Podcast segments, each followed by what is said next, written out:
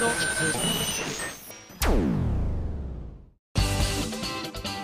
井あさみのシンガーソングゲーマー。皆さんこんにちは。こんにちは。今井あさみの SSG328 回目でございます、えー今年の夏はバビロンのね発売記念イベントで、えーいろんなとこ行かせていただきましたけれども楽しんでいただいたようでよかったです。こちらにですね立花さんからラジオネーム立花さんからいただいたメール紹介したいと思います。今井さんスタッフの皆さんこんにちは。こんにちは。バビロンビフォーザデイブレイクの発売イベント開催おめでとうございます。ありがとうございます。発売イベントに楽しく参加させていただきました。ありがとう。今回は予約特典で今井さんのポスターも入手いたしました。あー素敵。一言で感想を言うとズバリかっこいい。恐れ入ります。えーどのくらいかっこいいかというと店員さんに「特典はこちらでお間違いないですか?」と確認のためポスターを見せてもらった時に見とれて反応が遅れるくらいかっこいいポスターです。ありがとう。私の反応がないから新人さん風の店員さんに間違えたかもと不安がらせてしまいました。日常生活で一瞬で目を奪われるなんてことはそんなにないので貴重な経験でしたよと、えー今は部屋に飾ってああやっぱかっこいいなと満喫しております、えー今井さんは最近目を奪われるようなつい見惚れてしまうような見とれてしまうような出来事はありましたかと。わあなんだろうな最近目を奪われるような。うーん。先日あれですね。銀座の街で買い物をしていた時にですねすれ違ったあのブロンド美人がですねとんでもない美人だったんですよ。この世のものとは思えない。もう絶対にあなたは妖精か何かですよねって言いたくなるぐらいもうねサラッサラの金髪に目が緑とブルーの間ぐらいでもう顔もめっちゃちっちゃくってもうスタイル抜群でなんだろうなもう本当に妖精でした。あの時はこう買い物してたんだけれども遠くからまじまじと見てすれ違った後も振り返ってじーっと見ちゃいましたね。あれ多分ねあの一般の方ではないと思われます。おそらく何かこうお仕事されてらっしゃる方なんじゃないかなっていうぐらい綺麗な方でしたね。もし自分日本自分は日本人としての誇りをすごく持ってますけどやっぱ日本人の女子って人生で一度はあの金髪あの真っ白な肌とかに憧れる時期ってあると思うんですよ。もし自分があんな風に生まれてきてたらどんな人生歩むだろうかってね小学校の時とかよく想像したことがあるんですよね。自分がもし白人さんのすごい綺麗なできれば北欧系の美人だったらとかね想像したんですけれどもね。あの当時の想像力ではただただ追っつかず普通に生活するっていう。感じでしたけどまあきっとそういう風に生まれ持った方はそれが当たり前だからあんまりねそこまでこう周りから憧れられるなんてこともひょっとしたらないのかもしれないし逆に、ね、私たち日本人なんかは基本的にはこう黒髪黒い瞳っていうのが羨ましいなんて言われることもあるみたいですから、まあ、ないものねだりなんでしょうね。でも嬉しいですね。私をかっこいいと言ってくれるなんて、ね、ちなみにあのお家に貼ってくれてる時に手のところに蝶のオブジェをつけてくれてるみたいなのね。立花さんが。それがすごい素敵なんですよ。本当にあの私が蝶を操っているかのようでもともとこういう衣装だったのかなって思ってしまうぐらい立体的でねこの私のいつもこの手と頭の間にサインを書いてるんですけど黒いペンで書くと黒いとこに書くと何書いたかわかんないからちょうどいいとこに空間があって言ってここにいつもサインを書いてたんですが、ね、この使い方もいいですよね。ぜひ皆さんも何か私の手に、えーこうくっつけて飾っていただければと思います。素敵な使い方でした。続きましてこちら。ハンドルネームケンタピーさんからいただきました。ありがとう。あさみさんこんばんは。こんばんは。私は高校の部活で弓道をしています。お仲間じゃないですか。今はまだ初段を目指して頑張っています。あさみさんも高校時代は弓道部だったとお聞きしました。あさみさんはどんな弓道少女だったのですか？またあさみさんの心得など教えていただきたいですねちょこちょこ私この話はあの弓道やってましたよなんて話はこのラジオでもしてるかもしれないんですけれどもまあ今ね高校生っていうことはひょっとしたら最近ねこのラジオを聴き始めてくれたのかななんて思うので改めてご紹介しますと私私の代の弓道部はなんと高校インターハイ3位でございます。すごいでしょ？ただ私はその時確か福井だったと思うんですけど福井のインターハイ私はお留守番でしたね。びっくりしましたけどね今みたいに携帯が普及してる時代じゃなかったのであの帰ってきたら3位だったよって言われて意味がわからないっていう。で一緒にこうインターハイの現場に行けなかったメンバーはそんなに多くなかったんですけどうちそんなに多い人数じゃなかったんですがあの5人レギュラーがいてであのいわゆる補欠的な立場で1人か2人ついてたんですけど残り多分行けなかったのが2人か3人ぐらいしかいなかったんですが私はその間あの初段の進級審査を1人山口で受けておりました。あの弓道をね本当に友達が熱心にやっていて私なんかはもう体もあんまり丈夫じゃなかったしいろんな言い訳をしつつ一生懸命やってたんですけどあんまりこう運動神経も良くなかったので向いてなくてですね、えー、ただただ楽しく弓道をやっていました。でもあえて心得などと言われたら私の場合はやっぱ大会とかで友達がやっぱ強かったのでこうトーナメント戦とかでも上の方まで勝ち残ってくれるわけですよ。そうするとあの同じチームとかだとこう的に矢が当たった時には私たちの高校は当たると「よし!」って言うんですよ。もうここに命かけてました。声だけはでかいのでもう誰よりもでっかく一番でっかく当たると「よし!」って言ってこう言っていたのでその大会の会場の外の駐車場まで私の声聞こえてるって言われたことありましたね 声でかいなっつってなのでうちの父も弓道をやっていたんですけれどもねあの弓道場ですれ違ったりとかすると私も父も声がでかいもんですからめちゃめちゃあのいろんな意味で目立っちゃって恥ずかしいなって自分で思ったりもしましたけれども。親子してやっておりました。いや弓道一家だったんですうち。だから本当私以外は兄も父も強かったですけどね。私だけ下手でしたね。おそらく当時ね体重がね多分40キロあるかないかぐらいだったんですよ。高校生の時。から筋肉が一切育ってなかったんですよね。弓道ってやっぱ筋肉も多少ないと本当はなくても弾けるんですけどあのベテランの方とかになると筋肉で弾いてるわけではないっておじいちゃんでも全然弾けるんですけど私らみたいな最初の子はやっぱ筋肉ないと最初はなかなかとっつきにくくてですね弓が全く開きませんみたいな状態があったので私は子供が使うぐらいの弱い弓を使ってたんですけど全然あのヘロヘロのヒョロヒョロだったので弱かったですね。ただ、え思い出だけは本当人一倍作れたなと思って私は高校弓道部に入ってよかったなと思ってます。今でもね自分の高校弓道部が存続しているのかどうかとかはわからないんですけど、ね、もし続いていたら嬉しいななんて思いますけどね。どうなんでしょう。特別待遇でしたけどね。なんか他の部活はみんなで運動場を分け合って使ってた中弓道部だけは弓道場っていう素晴らしいものが当時ありましてですね。あの他の部室は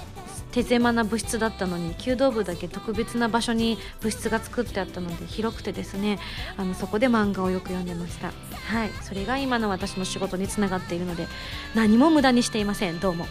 あぜひね健太さんは弓道一生懸命頑張っていろんな思い出作ってくださいね。本当は上手くなりたかったんですけどね。ちょっと向いてなかったみたい。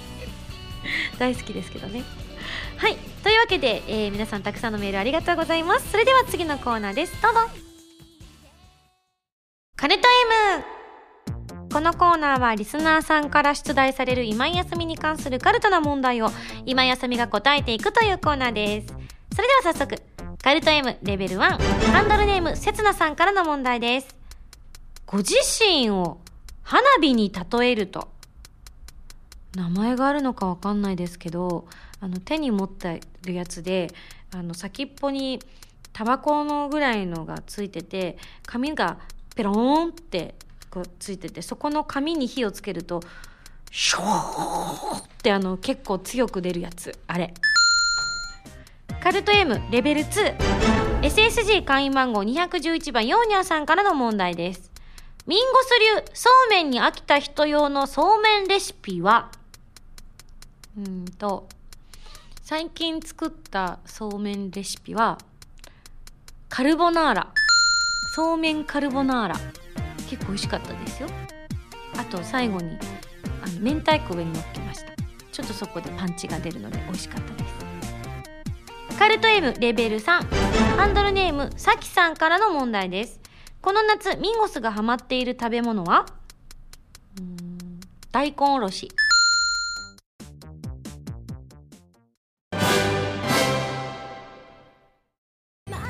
今井あさみの15枚目のシングルテレビアニメ「プラスティックメモリーズ」エンディングテーマ「朝焼けのスターマイン」が好評発売中です。アニメ版は動画工房書き下ろしジャケットに加えプラスティックメモリーズノンテロップのオープニングエンディングが収録です。そしてアイラと司のプラスティックメモリーズオリジナルミニドラマも収録しています。DVD 付き版通常版もよろしくお願いします。今井あさみの16枚目のシングル「バビロンビフォーザデイブレイクが好評発売中です。新曲「バビロン」のほか任天堂 3DS 版「コープスパーティーブラッドカバーリピーティッドフィアー」オープニング曲「シャングリラ2015バージョン」SSG のミュージックパズルで制作している「リープオブフェイス」が収録されています。皆さんぜひ聴いてみてくださいね。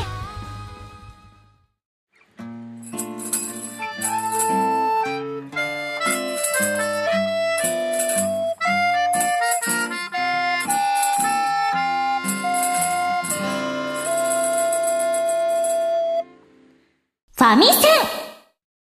このコーナーはファミツー .com 編集部から派遣された謎の司令ちゃんみよちゃんとおっぱい大好きムータンがおすすめするゲームを真のゲーマーを目指す私今やさみが。ん？どうしたの？なんかすごくそんな話聞いてないんだけどみたいなムータンがちょっと怒ってて今ちょっとねムータンの方見れないですけどこのまま進めたいと思います。実際にプレイして紹介するコーナーです。前回の指令書に書いてあったタイトルはマーベラスさんから発売中のプレイステーションビータプレイステーション4用ソフト戦乱神楽エスティバル VS 少女たちの選択ということで、えー私ももちろんイカルガ役として出演させていただいておりますけれども本当にあの戦乱神楽のシリーズは初めて関わってからもうね34年経ってると思うんですけれどももう着々と新しい展開を見せてくれていてですね、えファンの方も本当にあの毎回楽しみにしてくださってると思うんですけれども実はですね今回のこの「エスティバル VS 少女たちの選択」なんですがちょっと前に発売されております。動画の方でもご紹介しましたが2015年の3月に発売されてもうちょっと経ってはいるんですけれどもここに来て、えーご紹介させていただいたのもですね動画の方でも最後にちょろっと言わせていただきましたけれども新しいし新プレイヤブルキャラクター神楽奈落が出てくるということで、えー本当に盛り上がりを見せているところでございます、えーなのでおさらいも兼ねましてどんなゲームかというのをまず一言でご紹介したいと思います。そうこのゲームはおっぱいです。すごいですね。このラジオ全世界で聴けるんですけれどもおっぱいという単語が出てくるとは思うまい。そう。でもね仕方がないんです。この作品を語る上でやっぱり切っても切れない単語というかキーワードというかまあ私というよりかはイカルガさんはそんなでもないんですけれどもね。あのイカルガさんと仲のいい同じ学校のね桂木さんがね相当おっぱいおっぱい言ってますから。そういった意味も含めておっぱいとともに技術を向上させてきた作品だと言っても過言ではございません。なぜならば、まあね、あのみんなもね大好きなあの高木さんがですね、えいかに素晴らしい揺れ方を表現するかというのを前回来ていただいた時に語っておりました。そういうのを突き詰めてるうちに素晴らしいゲームが出来上がってきたというわけでございます。でもストーリーも今回ね結構あのギャグもありつつシリアスもありつついいバランスで入っておりましてですねあの物語もしっかり進めつつのえー新しいキャラクターでこうプレイしてみたりとか敵敵と戦ってみたりとかプレイを覚えてみたりとか。そして何よりも今回ビータの方ももちろんおすすめなんですが今回はあえてプレイステーション4の方をおすすめしたいなと思っております。本当にグラフィックが信じられないぐらい綺麗です。私があのイカルガさんでプレイしたステージとかはあのビーチのシーンだったんですけれどももう本当にあの一瞬パッと見ただけだと写真かなとか映像かなって思うぐらいすごく鮮明に描かれてて透明感とかもすごくてもう絶対これねあの背景のスタッフの人たちあの仕方がないんですリアルを追求するためには僕たちはハワイに行くしかないんですって言いかねないレベルのクオリティだと思います。でやっぱこのねゲームを大好きな方々にとってみれば、まあ、あの背景も大事だけれどもキャラクターたちのその動きだったりとかも大事だよって思ってらっしゃる方いると思います。本当すごかったです。あの細かいところまで作り込まれていてあのいわゆるこういうゲームのキャラクターってふわふわこう静止画にならないように動いたりとかしてるんですけどもうその時にも綺麗におっぱいが揺れているっていうね人生であんな経験したことございません。いやこれみんなそうですよ。よっぽどですよ。立ってるだけで揺れる人なんてよっぽどですよ。世界中探してもそんなにいないから私が小さいから経験したことがないとかそういうことじゃないんですよ。ただこうやってちょっとずつ少しふんわり揺れることによっててあの女性らしい動きだったりとかっていうのを本当にあの絶妙に計算されているんだなって思いますよね風になびく髪とかも本当に綺麗に綺麗に動いてるなっていうのが印象的ですなのでおそらくさっきあの私がゲームをプレイする前にイカルガさんでプレイできるようにするためにみおちゃんが勧めてくれてるのをちょっと横目で見ていたんですけれどもこうみおちゃんがひたすらプレイしているのをスタッフ全員で囲んでみずっと見続け黙って見続けるっていうシーンがあったんですがそしたらみおちゃんが急に「はっ!」って恥ずかしがったりするんですよ。多分プレイステーション4をお家のリビングにお持ちの方はおそらく17歳以上のね青少年たちはきっとキャって思うと思うんです。でもそれを凌駕するぐらいよくできてると思います。その絵がね綺麗に動いているのでこの技術がすごいでしょっていうことをきちんと親御さんにアピールすれば大丈夫だと思います。ただ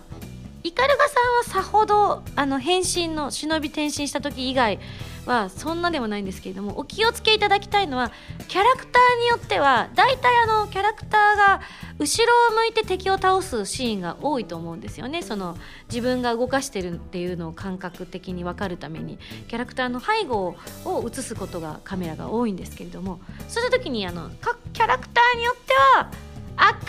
んっていう後ろ姿の子もいます。なので、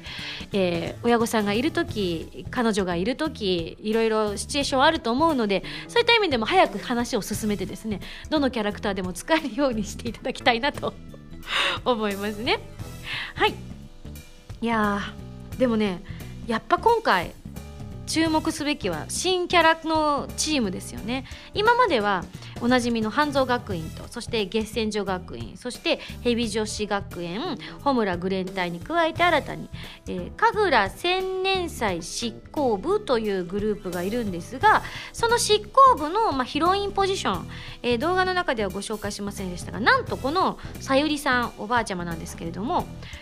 アスカちゃんのおばあちゃまなんだそうです。でアスカちゃんのおばあちゃまがその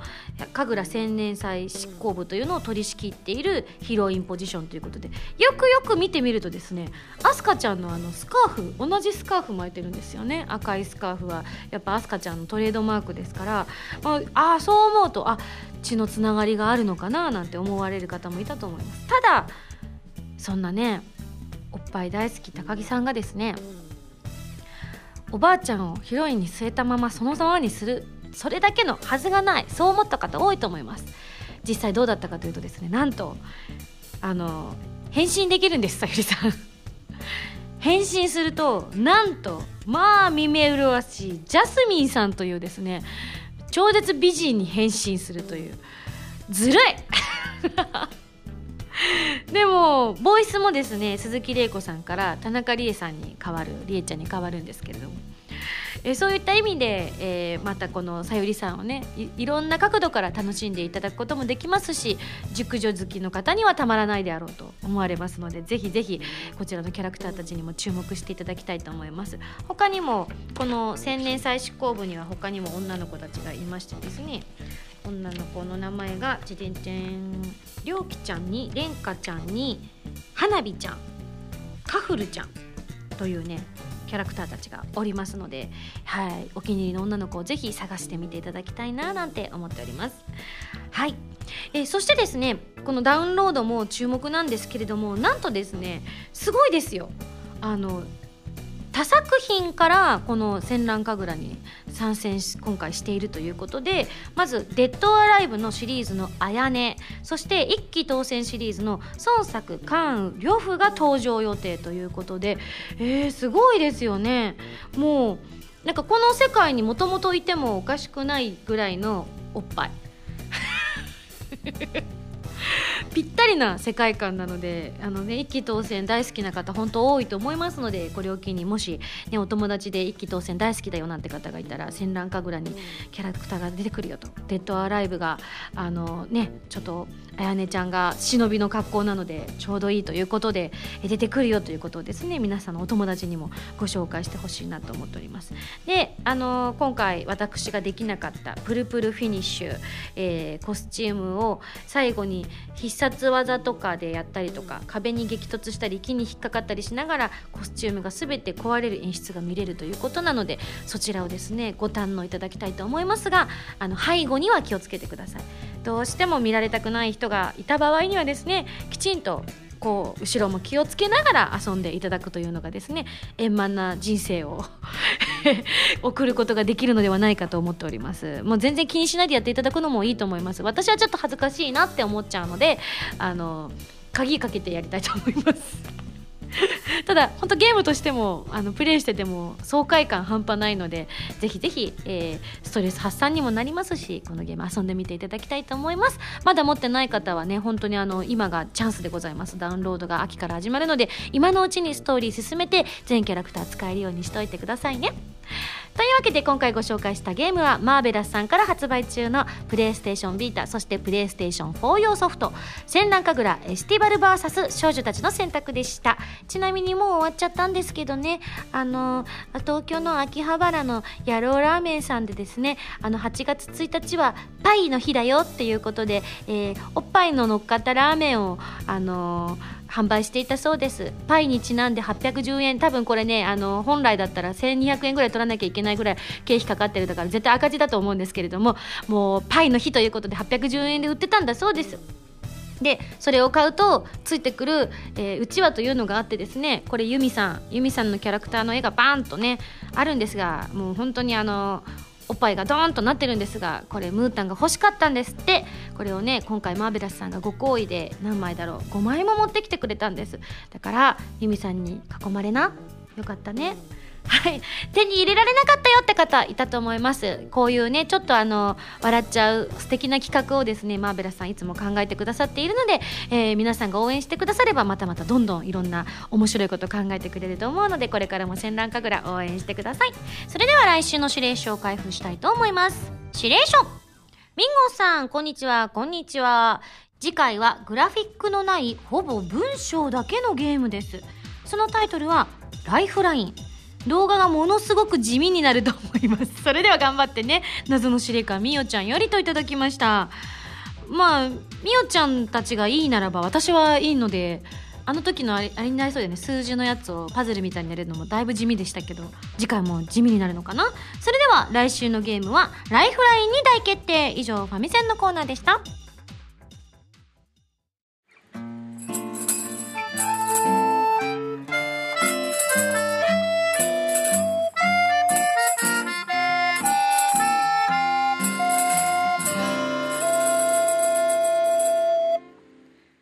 スだよお便りコーナー。このコーナーはお便りが届いた時にご紹介するんですが今日は、えー、バビロン大阪名古屋イベントのメールがたくさん来ていたのでババッと紹介したいと思います。ロットさんからいただきました。ありがとう。ゲーマーズ難波店の発売記念イベント行ってきました。このようなイベントは初参加でしたがということはあの56人の中の1人ですね、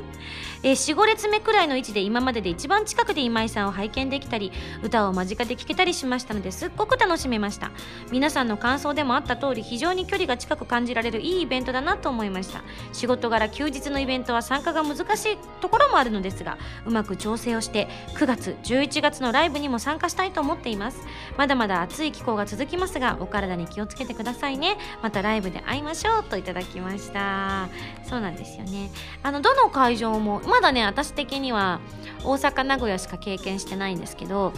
毎回45人ずつぐらい初めてですっていう方が来てくださってますよね。ありがたいありがたやでございます。そしてこちらハンドルネーム K さんです。あさみさんこんばんは。こんばんは。虎の穴名古屋店のリリースイベント参加させていただきました。イベントに参加するのは初めてだったのですごく緊張していたのですが座席が後方だったので落ち着いてイベントを楽しめました。なるほどそういう考え方もあるのか。私は身長が低く座席が後方ということもありあさみさんの姿があまり見えなかったのですがああ分かった！K さんあの子だ。真ん中より私から見て真ん中よりちょっと右側の後ろから3番目か4番目ぐらいに座ってたぞ。おそらく。えー、リープオブフェイスのイントロであさみさんが会場をぐるっと一周回ってくださったのであさみさんをすごく近くで見ることができました。生で初めて見るあさみさんはえー、予想をはるかに超える、えー、可愛らしさでドキドキしてしまいました。恐れ入ります、えー、イベント中に年齢の話が出ましたが年を重ねても可愛らしいあさみさんは同性としてすごく憧れます。ありがとう嬉しい。40代になってもミニスカ履いてくださいね。笑い。K さん笑えねえよ。どうしよ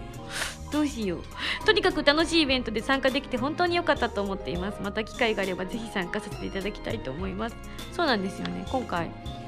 名古屋会場だけかな。あの人生についてみんなに相談しようと思ってって言って。あと1年半で私40歳になっちゃうんだけど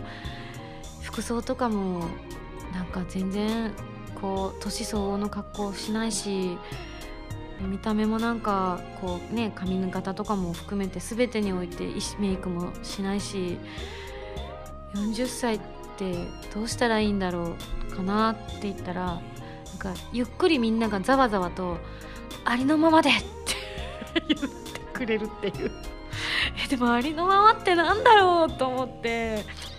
どうしようとかそんな話をしていたのにまた名古屋で洋服1200円の洋服買って帰りましたけどね。あちなみにあの今日の動画で着ていた上に着ている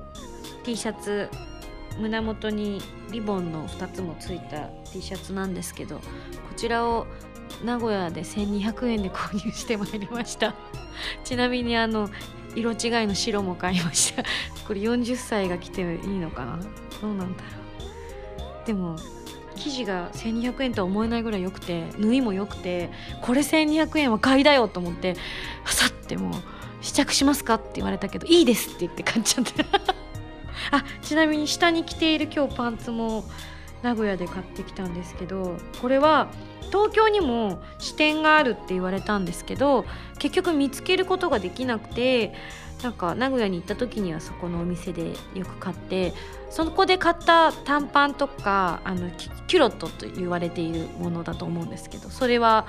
いろんなとこで女の子に評判が良くてすごい可愛いどこで買ったの？名古屋っていうのは結構何回も言いましたね。なので年相応か。バゲ品だったから！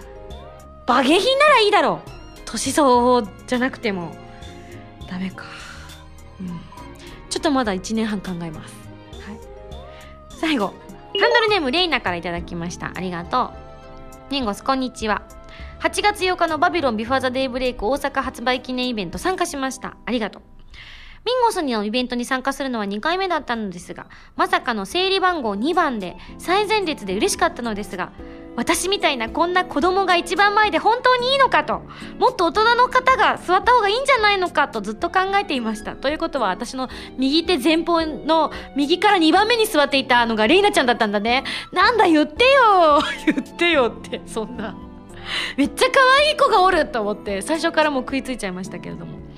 えー、イベントが始まってからは椅子を隠していたカーテンを開けてしまっていたり曲の前奏で散歩に行って会場をぐるっと回ったりとまだまだミンゴスの自由さにはなかなかなれませんが。レイナちゃんはいくつなんだろう？本当に楽しい時間でした。ありがとうございます。そしてお疲れ様でしたと。今回ねゲーマーズさんアニメイトさんえー、大阪のねそれから虎の穴さん名古屋の虎の穴さんといった行って分かったことを一つやっぱねリープ・オブ・フェイスのね前奏長いね。すごい分かってたんですよ。1分半あるのは歌う前から分かってましたし。でどうしたらいいんだろうって悩んだ結果その1分半の間散歩するっていう。ちょうどいいっつって。1分半あるからこうお客さんの顔でも見て楽しもうかなと思ってですね。こうくるくる回ってるとあこのタイミングかなと思ってね。最初慣れないから。あ帰らなきゃと思うと早すぎたとか。まだいけるかなと思ったら遅すぎたみたいなのでちょっと笑いをいただいてからの急に真面目に歌うスイッチっていうのをねあったんですけど名古屋か何かで確か質問であの写真撮ってる時はどんな気持ちで撮ってるんですか？かっこいい時と可愛い時と差があるんですか？って書いて一切ございません。ただただ、えー、撮られる時一瞬にスイッチを入れるだけですと。私はスイッチを入れるのだけが特技ですと。そんな話をねさせていただいたりもしたんですが。そして今回はねこの番組ではよくねスタッフがさらされるので有名ですけども先ほどねおっぱい大好きムータンの話をして本当にね怖い目でこっちを見てますけどあそこをカットしてるのかななんて思いつつ、えさせないぞと思って今重ねて喋ってるんですけど。スタッフを晒すのでね有名なこの番組まさかの入社たった2週間今日しか経っていない、えー、浜田さんの新しいアシスタントあだ名がミヤッシーということでこちら原由美ちゃんと2人でつけさせていただきました。見た目もこう愛らしいこうなんだろうなキャ見た目の男子なんですけれども。あのミヤッシーというなんて着ぐるみっぽいあだ名なんだっていう。ただ私たちもだから2週間ちょっとしか入社してから経ってないんだよね確かね。だからまだ知らない部分が多くて。今回イベントにこういろいろあって急遽ついてきてくださることになって。おそらく私には分からないですけれどもおそらくあのお花をねたくさん今してらっしゃるので大変なんだと思うんですよ。スタッフが一緒なので。ねえ9月発売でしたっけね、えー、なのであちらのお仕事も立て込んでおりましてですね急遽新人くんがついてくることになったんですけれども。ちょっとご飯を食べてる間にですねゲーマーズのだからやってる時には知らなかったんですよね。ですごくありがたいことにリハを歌い終わった後にキラキラした目で「生歌初めて聞きました感動しました」って言ってくれてちょっと私のテンションもグンって上がってで嬉しいと思ってですね。でその後、えー、サンゴさんと3人でお好み焼きを食べに行ったんですね。その時になんとなく話しているうちにいろいろ冗談交じりの。なんて言ったって悪ノリ1番手2番手ですから。よりによっての悪ノリ2人組が揃っちゃってたのでなんか軽いノリでなんか宮氏は歌とかどうなのみたいな話になった時に歌は結構好きですよみたいな話になってほうほうほうっつって。そしたらサンゴさんが「なん歌ってみなよ」って言ったら「ああらうまくね?」みたいな話になってですねじゃあちょっと試しにせっかく今今あさみダッシュだからあの大阪のアニメイトさん右と左から両方出れるからちょっと待機して。あのみんなが選んだ方から選んだ方の人が出ようぜっていう。のをやって。で私考えたんです。きっと普段私は、えーと、お客様から見て右手側から出てくるんですよね。そっちに控え室があるので。でそれをサンゴさんも始まる直前にみんないつもはこっちから出てくるんですけど今日はどっちかに待機してますってわざとブラフを立てたわけですよ。そしたら案の定みんな引っかかってですねどっちだと思うって言ったらほぼほぼの方が左って言ったんですよね。そこには待機してるのはもちろん宮氏ということで長く長いって歌いながら。まさかの登場ということでね。初めての方ここにも56人いらっしゃったんですけどももうバカウケみたいな。しかもうめえっていうもうびっくりみたいな。いやーおかげでねあのー結構いつものあれだとゲーマーズさんのイベントは私が大体飛ばしてその後大体反省してアニメイトさんでは割としっかりあのお話をするっていうパターンもしくはお腹いっぱいになるパターンのこのどっちかだったんですけれどもあのお腹いっぱいになるとまず CD の話全然しなくなるしあの真面目な話しかしない時だと本当に真面目な話しかしなくなっちゃって逆にこれって皆さんは楽しかったよって言ってくれるんですけれども私が結構へこむんですね。大阪の地でこんなんでいいのかっていつも思って割とへこむへこむことが夜へこむことが多いのでそんな中割とアニメートさんでアグレッシブなことができたっていうのはですね個人的にはあの流れとしてはいい破り方だなと思ったのでね。宮氏ありがとう。ねうちのスタッフはみんな私の無茶ぶりに乗ってくれるのでありがたいですよね。そういうのができないとうちは無理なのかな。ねここにいる全員私の無茶ぶり受けてますもんね。一度や二度は。ねありがたやありがたや。これからもみんな頑張ってね。はいというわけで以上「ミンゴスだよお便りコーナー」でした。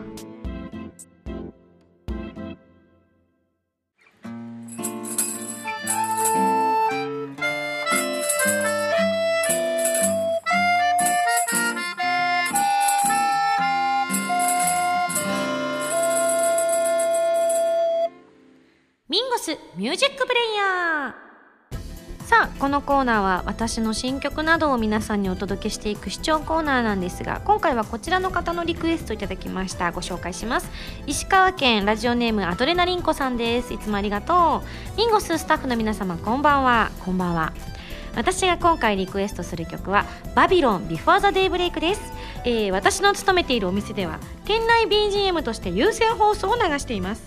そこでたまに有線独自のアニソンランキングっていうのがあってそこのチャンネルに合わせているのですがなんと「バビロンビファーザデイブレイクが流れ始めたじゃないですか。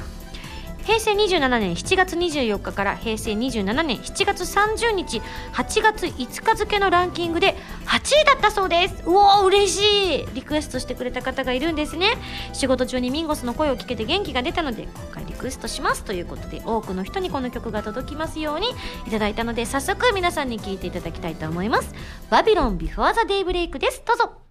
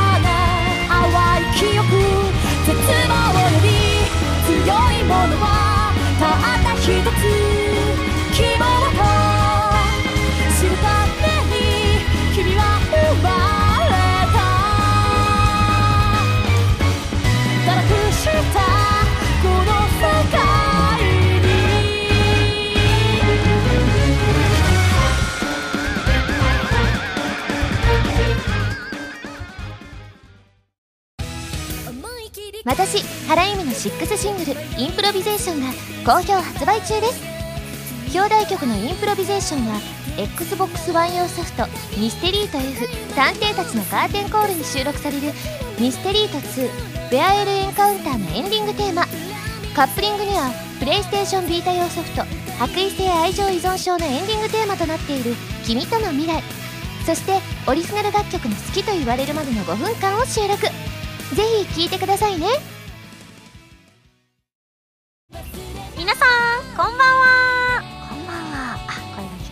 ね。どうも今やさみです。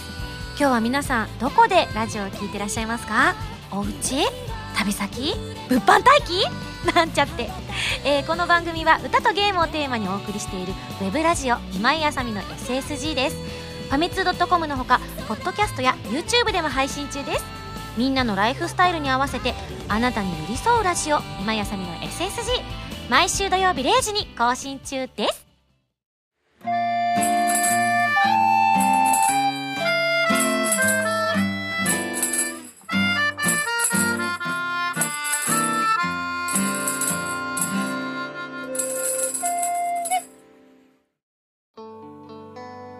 なみにあのね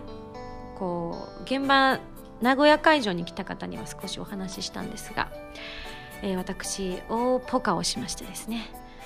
スタッフにお財布を預けたまま、えー私は大阪の地でちょっと用事があったので別れて別行動をとり宮氏は名古屋の次の現場に急いで翌日のね準備をするために早く名古屋に行ってそこで気づきました、えー私が持っていたお財布をミヤッシーが持っていた紙袋に入れたまま私は無一文で、えー大阪の地に一人ぽつねんと残るというね。結果ミヤッシーに大阪まで帰ってきていただくという。えでもありがたいことに本来だったらもう平謝りであのもうしょうがないですねって怒られてもいいところだったのにミヤシーはいやあのゲゲームみたいで楽しいです。このミッション楽しいですって言ってくれて素敵なアシスタントさんが入ったなと思って今とても幸せな気持ちです、えーこれからもよろしくお願いします。最初からこれだともうなんかもう先が思いやられますよね。ちなみにお好み焼き食べてる時に3人で話してたんですよ。今井さんは本当に忘れ物が多いから本当に気をつけた方がいいよっていうのを散々3人で会話しててだから宮氏気をつけてねってサンゴさんに言われていて私もちょっと上から目線でいや私もトリッキーなものの忘れ方するからねって。ってまさかみたいなことするからねって言ってこれだよ。みたいな、感じだったのでしっかりしたいと思います。ただ残念ながらあのその日ね梅田の花火があったんですけれどもそのお財布騒ぎで音しか聞こえなかった。もうちょっと時間があったら見たいなって思ってた。のビルの隙間から見れるよって言われてたのに。あのー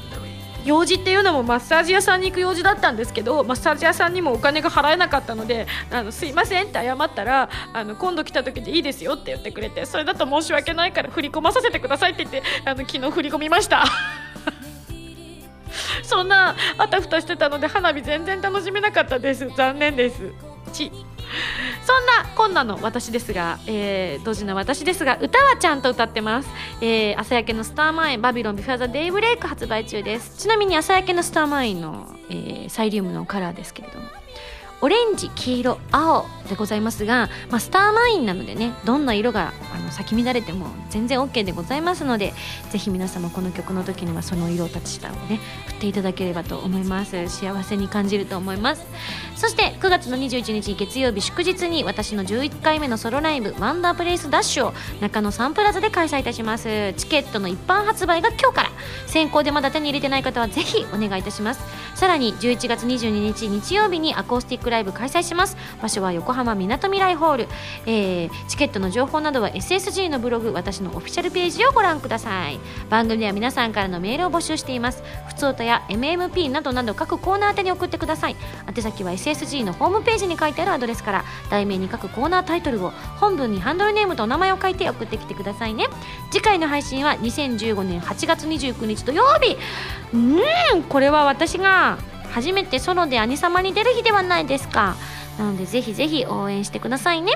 それではまた来週土曜日に一緒に SSG しちゃいましょう。お相手は今井あさみでした。バイバイ。自分に素直に生きて